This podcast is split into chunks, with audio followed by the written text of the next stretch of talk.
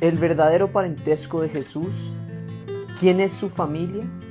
En este capítulo hablamos sobre conversión, la manera en que nuestros pecados afectan nuestra percepción de la realidad, sobre familia y muchas cosas más. Camina con nosotros el camino del Evangelio. Acompáñanos a recorrer la palabra de Dios. Vienen después sus hermanos y su madre y quedándose afuera enviaron a llamarle. Y la gente que estaba sentada alrededor de él le dijo, tu madre y tus hermanos están afuera y te buscan. Él le respondió diciendo, ¿quién es mi madre y mis hermanos? Y mirando a los que estaban sentados alrededor de él, dijo, He aquí mi madre y mis hermanos. Porque todo aquel que hace la voluntad de Dios, ese es mi hermano y mi hermana y mi madre. Además, está políticamente correcto, Marcos. Hermano y hermana. Para que no peleen los de la puya y esas otras cosas ahora, hoy en día. Muy bien. Eh, la lectura de ustedes dice mi madre y mis hermanos. Sí. Muy bien. No nos metamos en, el tema de, los protestantes, de si está hablando literalmente de, de hermanos o eran parientes. Yo puedo aceptar que son parientes, uno de los, cuando yo veo a Salo no le digo nietecito mío, le digo, hola mijo, sí, Salo, y les habla uno así, ¿verdad? A los nietos, a los, a, una, a otros que no son nietos si son cercanos, uno les habla así y, se maneja como una hermandad. De manera que no voy a meterme en esa discusión, me parece que no vale la pena en este momento. Dos temas me, me, cuestionan al respecto. Uno, el hecho de que María estuviera ahí con los hermanos de Jesús. Porque porque lo que está diciendo, lo que está diciendo desde antes es que piensan que se le está yendo la, se le está corriendo la teja, que se está, ¿sí? Lo vienen a buscar es por eso. Este se está saliendo del orden, este, este no sabe lo que está diciendo. ¿Y cómo es posible eso si estaba María allí? Que los hermanos pudieran, los parientes, los primos, los, los de la familia cercana, los de esa tribu pudieran pensar eso, es entendible, pero María, ¿cómo ven ustedes esa, esa parte? En realidad no está en ese texto, sino en el anterior, en el versículo 21. Cuando lo oyeron los suyos, vinieron para prenderle porque decían está fuera de sí. Los suyos. Y pues no sé, puedo estar equivocado, pero yo estoy relacionando los dos textos. No, de acuerdo, yo, creo que sí tiene que ver. Yo estoy relacionando los dos textos, aunque no dice claramente, en ese, en ese no dice, no sé en los demás evangelios si aparece como diga, eh, está fuera de sí, está loco, está haciendo cosas que no son. Y, mi impresión es que en ese versículo empieza y después lo continúa aquí, continúa esa parte de la, de la historia. Su mamá y sus hermanos están ahí afuera porque están preocupados porque usted está diciendo locuras. Y la respuesta de él es, ¿quién es mi madre y mis hermanos? He aquí mi madre y mis hermanos. Todo aquel que hace la voluntad de Dios, ese es mi hermano y mi hermana y mi madre. Es el parentesco de Jesús. Es, bien interesante porque también nos habla, eh, lo que digo, no, no estoy entrando a discutir quiénes son los parientes de Jesús, si tuvo hermanos, si no los tuvo. Aceptemos la doctrina o el pensamiento católico. No es unánime, hay quienes, los católicos, que lo piensan distinto, pero aceptémoslo por ahora. No ese es el tema. El tema es por qué en un momento dado el Señor desconoce a su madre y a sus hermanos a cambio de los que hacen su voluntad. ¿Qué significa eso? ¿Qué significa eso, Juliana? Pues yo lo que entiendo es, él siempre está mostrando como la dimensión verdad, más profunda, verdadera de las cosas. Y yo creo que él aprovecha toda oportunidad para eso, para estar dando a conocer el pensamiento del Padre y de él. Entonces, de pronto a mí me hace pensar esto, ese, en ese, lo que él viene a hacer es a construir la familia de Dios, es decir, a llevarnos allá. Y, y es una oportunidad para, para presentar eso, para, para hablar de la familia de Dios a la que nos está llamando Él, o sea, a la humanidad. La familia en la eternidad, sin embargo, mm, no sé si hay una gradualidad en eso también como la hay en, el, en el, lo del secreto mesiánico, en la relación con María.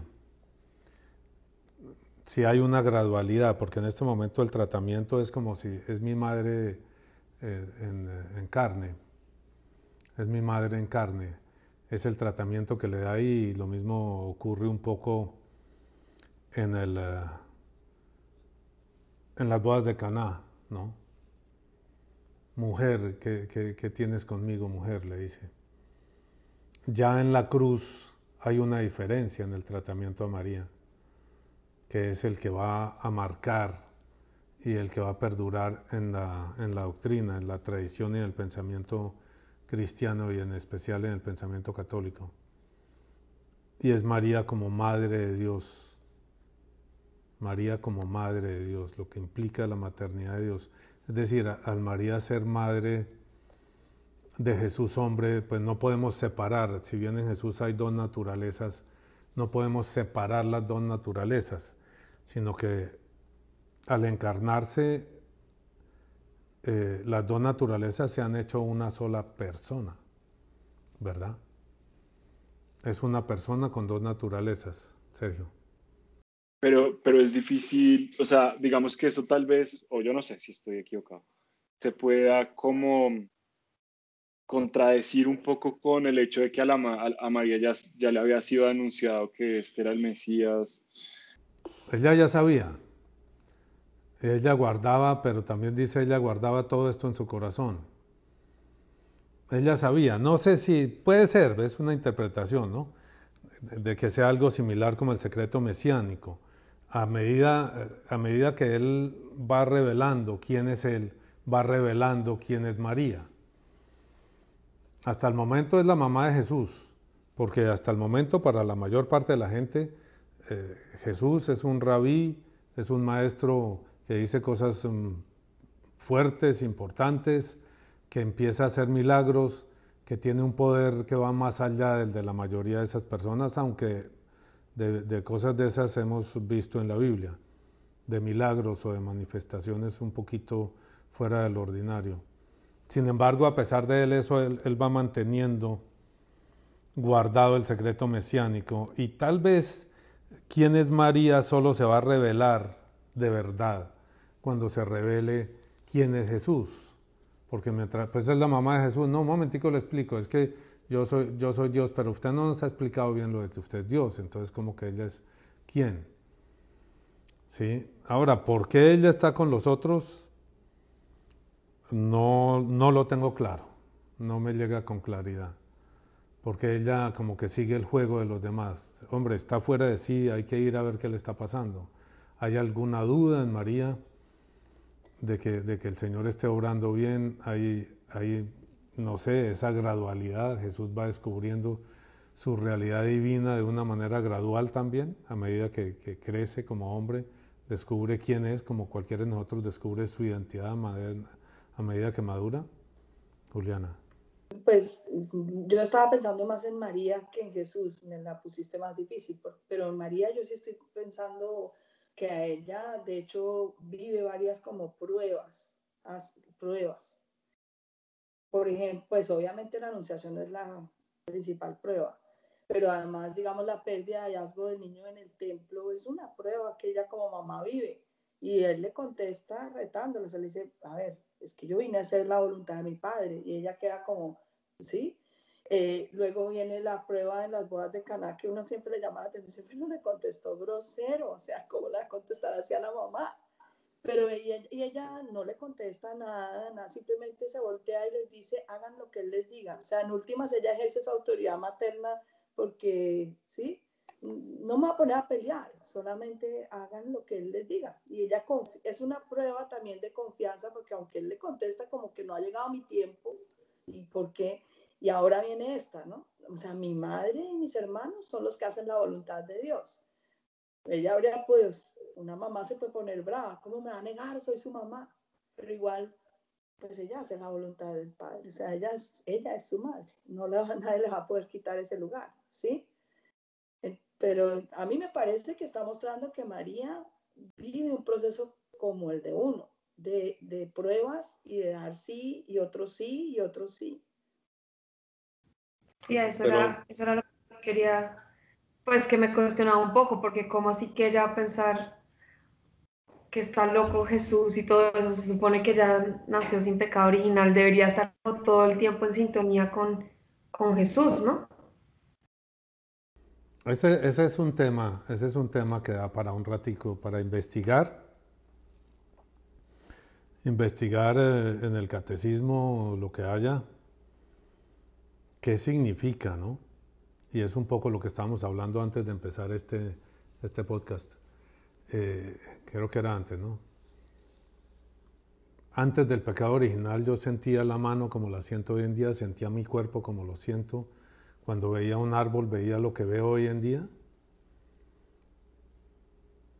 Porque hay toda una concepción a través de la cual lo que nos dicen, ¿no? La filosofía es que lo que nosotros vemos, cuando vemos un árbol, no estamos percibiendo el árbol en su integridad, en su totalidad, sino solamente una imagen del árbol. Hay una corriente filosófica que nos dice que lo que vemos no es el árbol, sino es una especie de tarjeta interior donde está registrado los árboles y vemos es una imagen del árbol preconcebida, no el árbol como es en realidad. Y es una experiencia significativa cuando uno puede asomarse a la realidad y comenzar a percibir la realidad como es, no como uno la tiene registrada dentro. Y es, eh, yo lo entiendo un poco como el despertar de este sueño, que de alguna manera entendemos es lo que, lo que percibimos como realidad.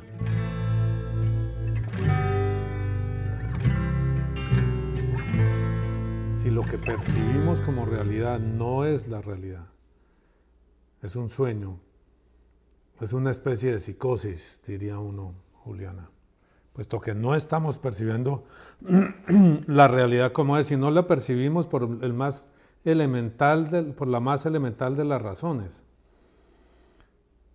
porque Dios reina en el universo y nosotros no lo podemos ver. Y son los textos del Génesis, de la caída, del pecado original en el cual Adán va y se esconde de Dios. ¿Cómo que se esconde de Dios? ¿Es que alguien puede esconderse de Dios? ¿Alguien puede ir a donde Dios no lo vea? No. El hombre deja de ver a Dios y es como ese efecto del niño que se tapa los ojos y cree que nadie lo ve. Adán se tapó los ojos y pensó que Dios ya no lo veía. Ya puedo hacer las cosas que me provoquen, ya Dios no me ve.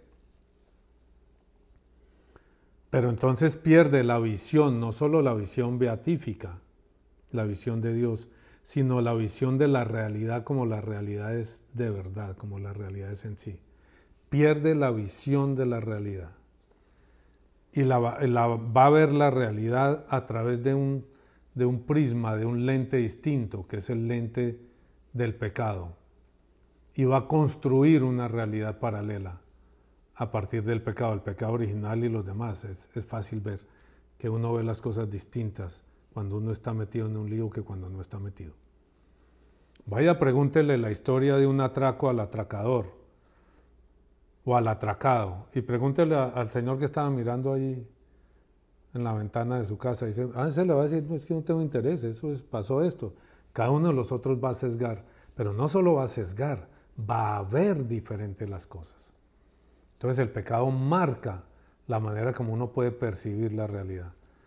Y yo creo que marca en la totalidad de lo que son los sentidos, los sentimientos, las emociones, los deseos, marca todo lo que es el hombre.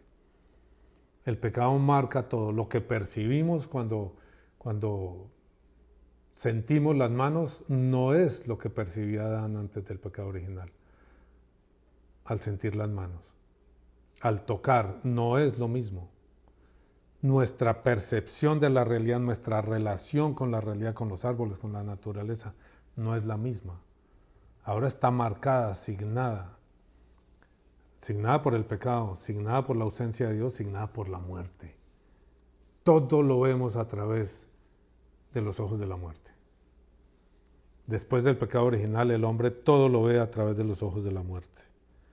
De, la muerte, de la oscuridad, de no estar en la presencia de Dios. Yo soy la luz del mundo, dice Jesús, y entonces Él viene a remediar todo eso. Yo creo que hay un elemento fundamental a reflexionar en este caso. Obvio que los, los, parientes de él pues no podían entender lo que estaba pasando. Este tipo está diciendo locuras, está empezando, pues sí hace milagros, lo cual de hecho es como un poco loco. ¿Qué harían ustedes si, si, si su primo no sé quién de repente aparece por allá haciendo milagros? ¿Quién pensaría usted, Sergio, su primo, algún primo? el que se vino para Estados Unidos, creo que, se, que hay uno que se vino para Estados Unidos. No, que está haciendo milagros allá, que está sanando gente. ¿Usted qué diría? Ese tipo está loco. Eso está como raro. Sí, esto está como raro, eso no me suena, eso, es como así. Sí, que hace unas reuniones con miles de personas y sana gente ahí y la gente y no, eh, no este tipo, este tipo le corrió la teja. A menos que sea real, ¿no? A menos que sea real. Entonces, uno puede entender eso en los demás y si empieza, empieza a aparecer un poco el sentido de que, de que yo soy el Hijo de Dios y eso, pues, más complicado, ¿no? No más con que uno diga, mire, y fulanito, no, ese es un profeta. ¿Cómo? Un profeta, mi primo, mi primo Nanín ahora resultó profeta. No me venga con pendejadas, que mi primo Nanín, si yo lo conocía, si peleábamos, si nos dábamos de puños, si, yo lo vi hacer toda clase de maldades y de trastadas. Ese andaba detrás de las viejas. Y Nanín no, no, andaba así, pero digo, de, darse de puños y de trastadas, sí. Y ahora me resultan con que es un profeta a través de quien Dios habla. Eh, eso es difícil de entender. Eso es difícil de entender. Por eso el sentido de la profecía no es que yo soy un profeta, es que Dios habla a través mío. En ese sentido profetizo, cuando Dios habla a través mío y el Señor pues coge lo que encuentra. ¿Sí? Quiero decir, no son los puros los que Él utiliza, sino los seres humanos. Él vino por los pecadores, por los enfermos. Yo creo que, yo creo que un poco de eso nos están hablando acá, ¿sabe? Yo creo que un, poco de eso nos están hablando acá en este texto, de, esa nueva familia. Mm. Como pensando en el, pensando en el, en el texto de, San Agustín, de la ciudad de Dios. Una forma de llamarlo es ciudad, la ciudad terrena y la ciudad, pero también otra forma de llamar esa misma, esa misma idea es la familia terrena y la familia, y la familia celeste, ¿no? Yo creo que él estaba hablando de eso. Sí, yo creo que San Agustín se refiere a eso. Lo que pasa es que San Agustín lo refiere a un nivel más amplio, a civilizaciones, los reyes, qué ocurría a medida que esta familia de Dios, esta ciudad de Dios, este pueblo de Dios va avanzando, cómo avanza desde Abraham en adelante y cómo avanzan las, las civilizaciones paralelas. Pero yo creo que está hablando fundamentalmente de eso y al venir Jesús ya claramente claramente no es una cuestión de, raza, no es una cuestión de, familia en este sentido, de genealogía. Es una cuestión de los que hacen la voluntad de Dios. Sean gentiles, sean hindúes, sean blancos, sean negros, sean amarillos. El que hace la voluntad de Dios, ese es mi hermano y esa es mi madre, mi verdadera madre.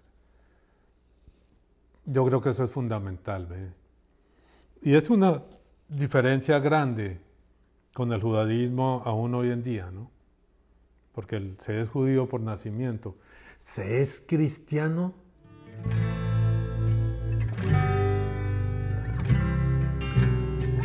Claro, ahí viene un, poema, un, problema polémico. ¿Se es cristiano por nacimiento?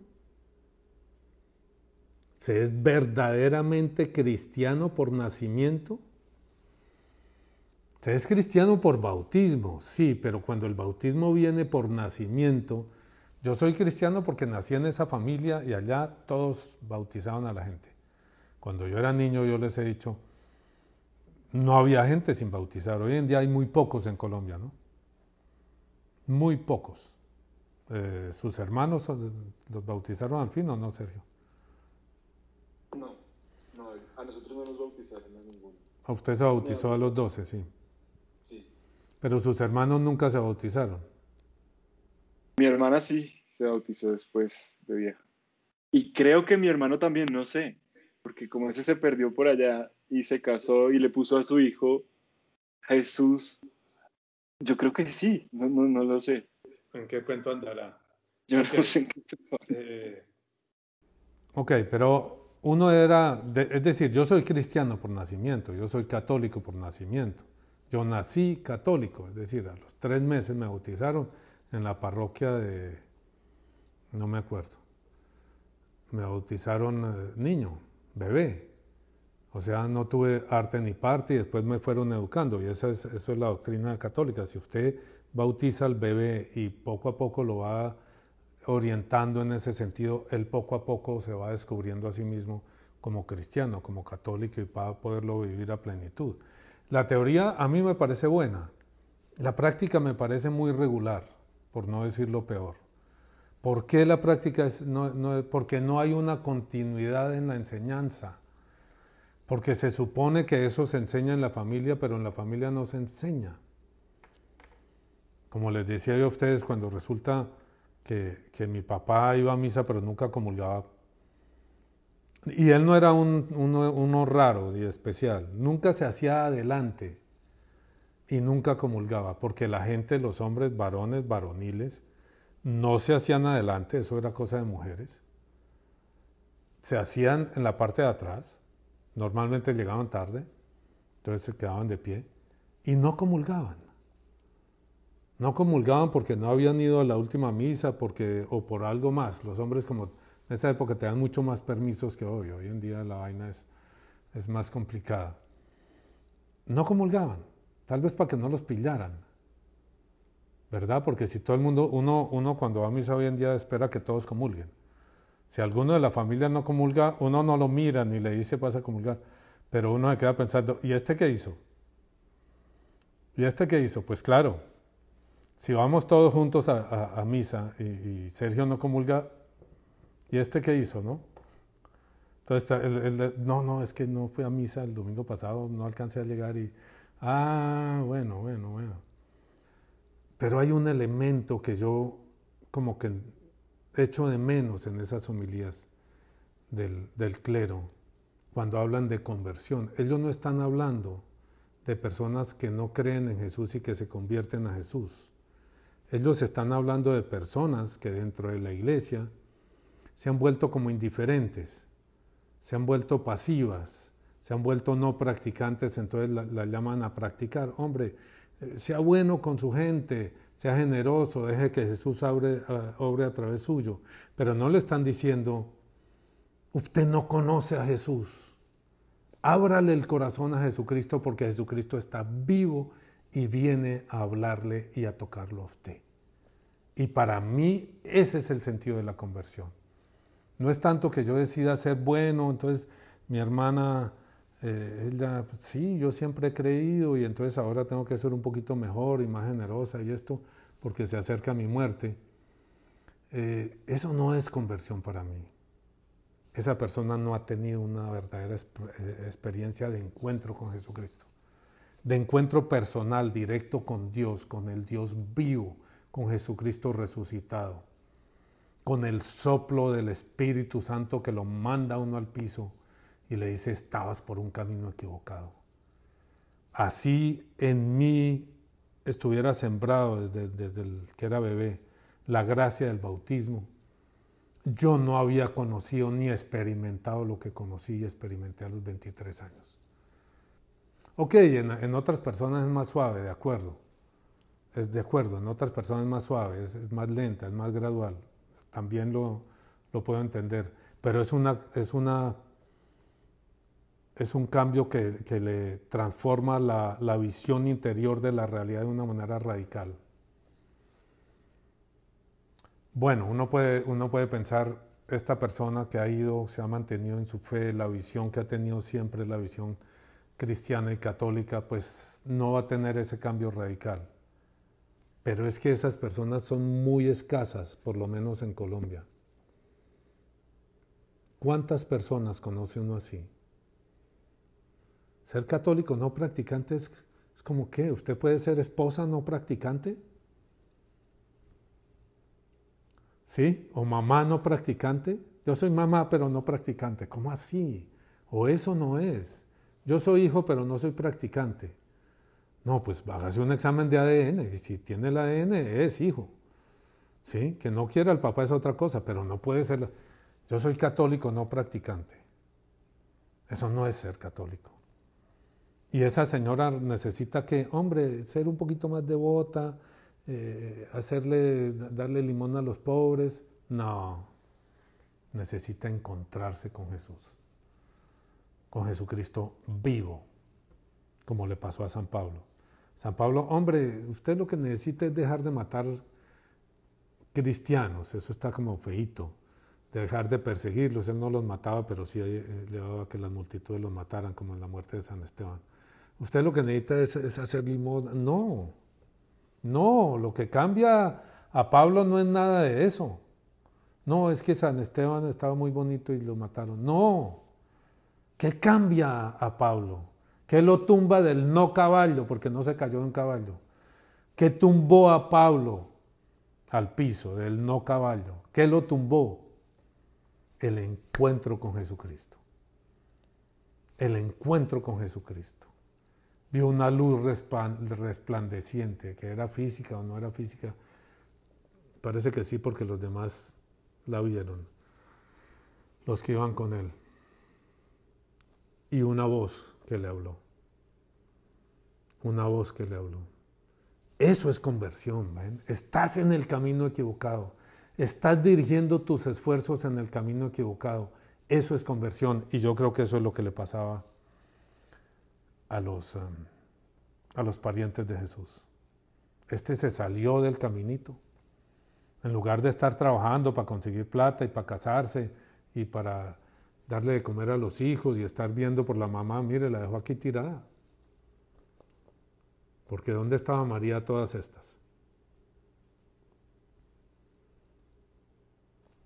Él se va de la casa, deja el trabajo, hasta donde sabemos, hasta los treinta y pico de años, treinta y tres, o lo que fuera, trabajaba. Era artesano, era carpintero, era eh, albañil, no sé. Dejó el trabajo. Ahora, pues eso sucedía, ¿no? El que se sentía llamado a ser maestro, pues se iba y, de ahí en adelante iba a vivir de eso. ¿Y dónde estaba María? No tenía más, más hijos. ¿Dónde se había quedado María? Seguramente con la familia. ¿no? ¿Cómo sería el organice? Podríamos ponernos a pensar partiendo de la base de que, Jesús nunca oraba injustamente. A veces sí un poquito desconsideradamente, podríamos pensar. Podríamos atrevernos a pensar que un poquito desconsideradamente en términos bíblicos, Juliana. Pues a esos textos que a mí me llaman la atención, me parecen, o la traducción lo lleva a uno a pensar eso, ¿no? Como mujer, ¿qué tienes tú conmigo? Mi, hora no ha llegado. O, o cuando la gente, oiga, pero llevamos buscándolo una semana, ¿cómo se quedó? ¿Por qué? ¿Por qué preguntan? O sea, yo estaba haciendo la voluntad del padre. La sí. un papá y una mamá que se le pierda un hijo. Uy. Eso es. ¿Una semana? ¿Una semana? No, uno se vuelve loco. O sea, uno se vuelve loco. Yo he pasado por media hora. Minutos y es la cosa más... Media hora es pavoroso. Rodrigo en un centro comercial y búsquelo por todas partes y claro, yo después me acordé de que a la entrada del centro comercial había unos caballitos de esos mecánicos. Se debe estar allá, después de haber hecho llamar y cuánta cosa. Y allá estaba el hombre tratando de moverlos. Eh, Ana y Caro, ese sí fue más largo en, este centro comercial, ¿cómo se llama? El de Boulevard Niza. Ese sí fue largo. Y me tocó revolotear por todas partes y finalmente yo estaba en la administración y allá las trajeron. Y fuera de eso yo estaba con Martica, que tenía como 100 años, más de 100 años. Entonces era bien, y, y tenía más niños. Entonces los otros quédense aquí. No, no, no, qué angustia. ¿Una semana? A mí me parece desconsiderado, señor, me disculpas pues, pero a mí eso me parece desconsiderado. Ha podido dejarles una nota, no sé, ¿no? Mandarle razón con alguien, oiga, Dígale a mi papá, a mi mamá que estoy aquí, que, oiga, ¿y dónde durmió una semana? Un niño, ¿cuántos años tenía? ¿12? 12 años, como de 12 años. ¿Dónde se quedaba? Esa es una historia bien complicada, no es tan sencilla como uno se la... Y ese es el, el quinto misterio de los misterios gozosos, ¿no? Tiene mucho también, como todo esto, tiene mucho de dónde cortar y jalar y tratar de entender, de, tratar de entender esa realidad de Jesús hombre y de sus padres y esta realidad que nos muestran aquí, quiénes son mis parientes. Ok, claro, pero yo creo que en este caso, pues Jesús nos ha venido mandando unas, unas unas bombas, digamos, les viene mandando unas tremendas bombas. Esta, digamos que no es una bomba atómica, pero sí es un, es otro, otra, otra frase de esas que quedan para, para la historia, ¿sí? O sea, tal vez por, por el efecto y, también por la, por la relación, o sea, para un judío, lo que yo entiendo es que para un judío escuchar esas palabras es más fuerte todavía aún que, que lo que, pues para nosotros es una, es una frase muy fuerte, de todas maneras, pero para ellos todavía era como, ¿qué? ¿Qué? Porque toda la identidad de la persona está afincada en la familia y en la, y en la tribu, no sé qué. Entonces, claro, era, era también como ese efecto como de poncho.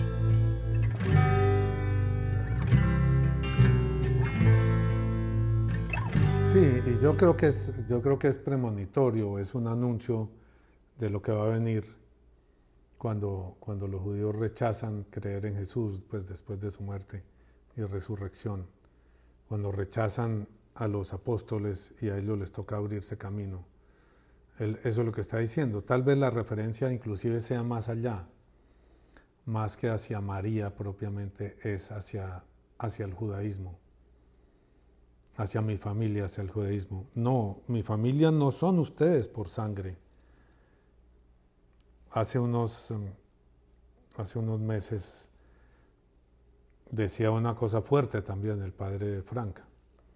Casi siempre estoy en desacuerdo con él, ese día me tocó. Eh, es que no se es padre por sangre, sino por sentimientos. No se es hijo por sangre, sino por sentimientos.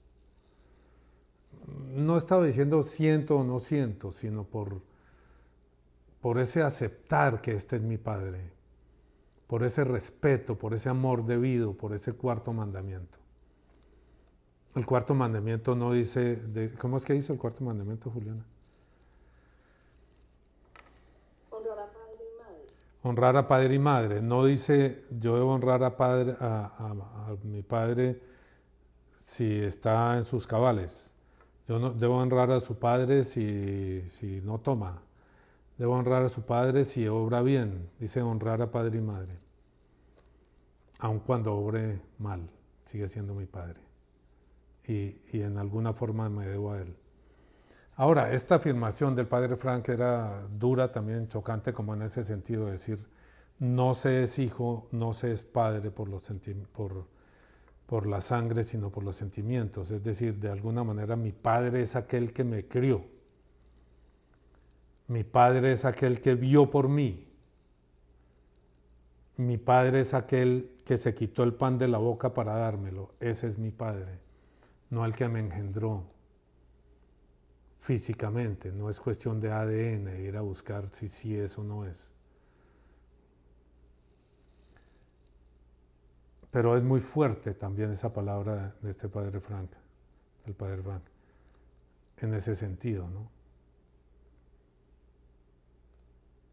Si yo desconozco a mi padre por mis actitudes,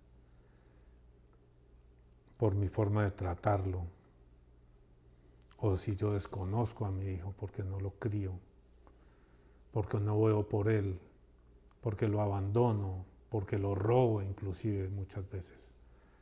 Es difícil pensar en eso, pero sí lo hay. Hay un caso cercano de una madre que robaba a la hija. Pues eran separados y el papá le daba la plata para el colegio de la hija y la mamá se robaba la plata y la mandaba a una escuela de caridad. Y se gastaba la plata. ¿Cómo queda eso una vez que, la, que, que las tortas se cambian, ¿no? Cuando uno llega viejo y necesita a los hijos. Cuando uno llega viejo y espera del hijo ese honrar a padre y madre. Y uno no honró al hijo. ¿Cómo queda eso? Una cosa es cometer errores. ¿Quién no comete? Eso es. ¿Quién no comete un error con un hijo, no? ¿Quién no pegó un grito más de la cuenta? ¿Quién no dio un chancletazo más de la cuenta? Ay, ay, ay, devuélvame el chancletazo porque no fue usted, sino fue el otro. sí.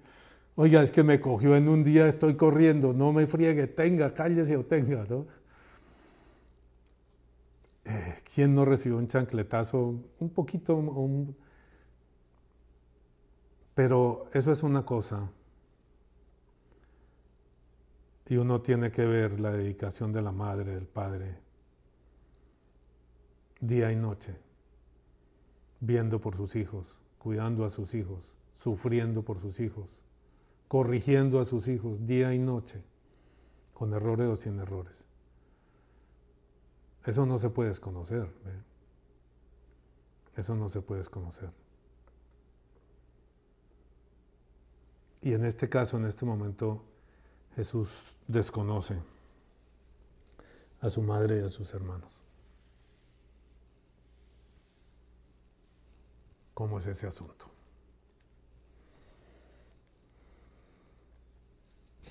No es tanto desconocerlos a ellos cuanto cuando dar un mensaje, ¿no? Yo vine fue no solo por mi madre y mis hermanos, sino vine por todos los hombres yo me debo a todos los hombres y mi familia va a ser los que hagan mi voluntad. No los que hayan sido bautizados de niños. Qué pena. Esa no es la familia del Señor. Yo creo que eso hay que decirlo y decirlo de frente. Técnicamente, la iglesia son todos los bautizados, eso decía el padre Sánchez, el párroco donde yo crecí alguna vez que preguntábamos eso y en esa época a mí me sorprendió, ¿cómo así? ¿Cómo así que iglesias son todos los bautizados? ¿Así no crean? ¿Así no les interese? ¿Así renieguen? ¿Así insulten a Jesús? ¿Así maldigan de la iglesia? ¿Siguen siendo iglesia? ¿Así nunca hayan tenido ningún contacto con el Señor? Complicado, ¿no? Suena eso. Ahora, desde otro punto de vista, desde un punto de vista doctrinal, pues sí, están bautizados. Si se convierten, no lo vuelven a bautizar a uno. Los protestantes rebautizan a los católicos, ¿no? Algunos, no todos, pero, pero creo que la mayoría. Si viene un católico y se convierte, lo rebautizan. Usted estaba ya, era en una idolatría, eso no es, eso no es cristianismo. Por eso un, un pastor protestante se preguntaba, yo creo que con razón, ¿Será que entre los católicos hay cristianos? ¿Será que entre los católicos hay cristianos? Se preguntaba ese señor. Es decir, ¿será que entre los católicos hay quienes hayan experimentado el poder de Dios, se hayan encontrado personalmente con Jesucristo? Por supuesto que yo pienso que sí, no, no, no me entiendan mal, por supuesto que yo sé que sí hay empezando por el Papa, creo que es profundamente cristiano.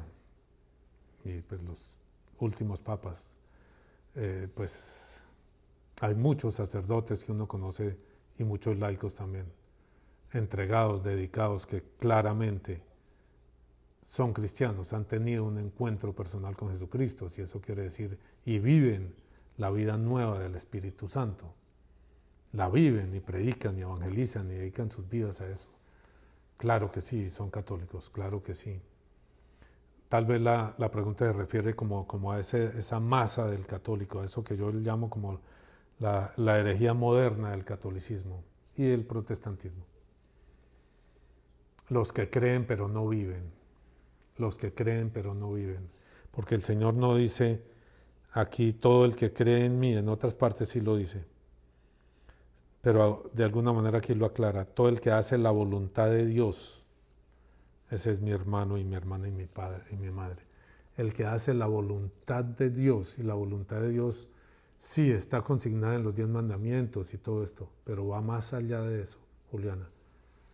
Me parece que la idea que planteas de que tal vez está también hablando de la familia como el judaísmo y con esto que estás hablando ahorita, me hace pensar en la escena con la samaritana, donde ella le pregunta, pero, o sea, ¿dónde es que hay que adorar a Dios?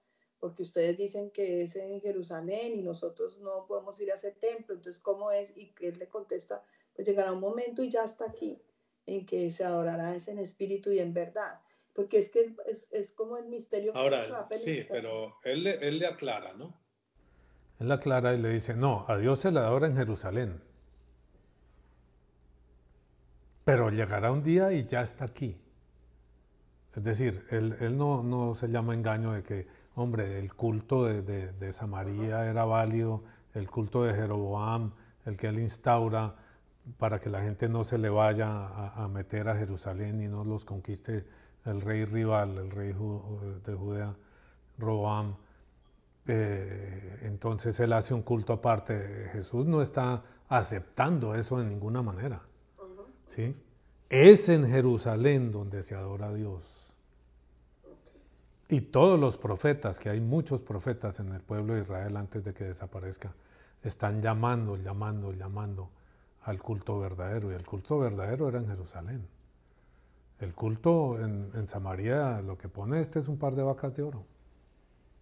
Jeroboam. Lo que pone es un par de vacas de oro y le dice, ese, ese, es Yahvé.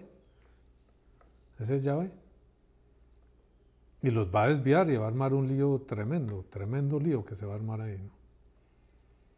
Ahora, en su etapa inicial, pues era parte de un castigo, ¿no? el castigo de la impiedad de, de Salomón. Se le divide el reino por su impiedad a su muerte. Pero bueno, ese es otro tema y nos vamos, nos vamos por otro camino. Porque yo lo que veo aquí es algo muy directo, muy directo. Mi familia es la que hace la voluntad de Dios. Y la voluntad de Dios es cumplir los diez mandamientos ahí más o menos. La voluntad de Dios es ir a misa los domingos y confesarme y comulgar una vez al año por, por Pascua de resurrección. La voluntad de Dios es, eh, ir a multitudes y sacar palitos y ramitos en, la ceremonia, en la procesión del Domingo de Ramos. La, la, voluntad de Dios es que yo vaya a la misa de gallo, pero no a la medianoche, a la misa de resurrección, sino a las 7 de la noche que me la pusieron cómoda por si acaso me daba sueño. ¿Cuál es la voluntad de Dios? para mí, para el instante de cada uno. Porque lo que le responde el Señor cuando el, joven rico le dice, ¿qué tengo que hacer para encontrar la vida eterna? el Señor le dice, pues ahí están los mandamientos de Moisés. ¿sí? Y él dice, no, eso yo los he cumplido desde siempre, desde chiquito, pues nací judío. ¿Qué le contesta el Señor? Pala. No se nos calle, palita. ¿Qué le contesta el Señor? le dice que, que deje todo y lo siga, deje sus riquezas. Ven y sígueme. ¿Y qué es seguir el Señor? Volvemos. Entonces seguir el Señor es volver. Ah, no, pues seguir al Señor es cumplir los diez mandamientos. No, no, no dice que deje las riquezas. No dice eso. Me llama No, dice ven y sígueme. Ven y sígueme. Y el otro se puso triste porque tenía muchas riquezas y pensó me toca dejarlas. Ven y sígueme. Y, seguir lo que implica cumplir los mandamientos e ir a misa los domingos, ¿eso es seguir a Jesús? O seguirlo implicaba, implica. Seguir, seguir, a Jesús, ese Jesús en carne, implicaba irse a vivir con Él, como hicieron Pedro, como nos muestran en The Chosen, que es tan interesante. Porque a cada uno le ponen una personalidad distinta. Uno como que los ve parejitos y ahí los desarrollan. En uno no está, yo no estoy muy de acuerdo con esa personalidad que le ponen a Mateo, que es como un, que es como, como un autista, ¿no? hoy en día se llamaría como Asperger ¿cierto? Mateo tenía síndrome de Asperger y en ninguna parte aparece que tuviera algo como eso. Pero pues lo, cogen por ese lado. Mm. Pero es interesante porque, porque los humaniza. Pero ¿cómo manejan ellos las cosas? Se reúnen y dicen, oiga, ahora sí hay que cumplir los diez mandamientos, pilas todos. Pilas, pilas, pilas todos. Ahora sí estamos con el Señor, hay que cumplir todo esto no se les olvide celebrar el sabbat y, todo esto.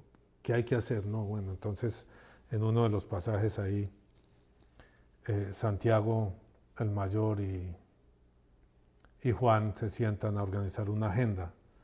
Si los lunes vamos a ir a tal parte, tanto tiempo aquí, tanto tiempo allá, tanto tiempo.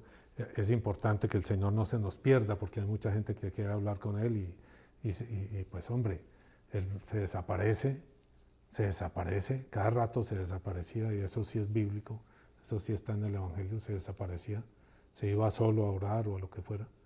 Entonces, no, tenemos que manejar esto y empiezan a, poner el asunto así. Y después llega Jesús y les dice, qué pena con ustedes. ¿Ustedes quieren saber qué tienen que hacer? Pregúntenme a mí, vengan conmigo, trabajémoslo juntos.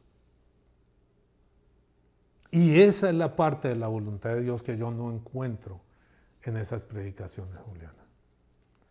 Pregúntale a Jesús que Él te responde. Pregúntale a Jesús. A veces tarda, a veces calla. Él sabrá por qué.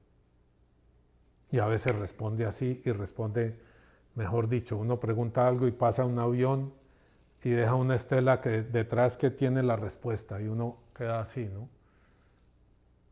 y uno siente en el corazón, ¿quieres algo más? Te mando otro avión, te mando una notica firmada a tu casa. Uno pregunta y él contesta. ¿Es cuestión de saber escuchar? Sí, uno pregunta y él contesta. Y esa parte es la que no veo yo ahí en esas predicaciones.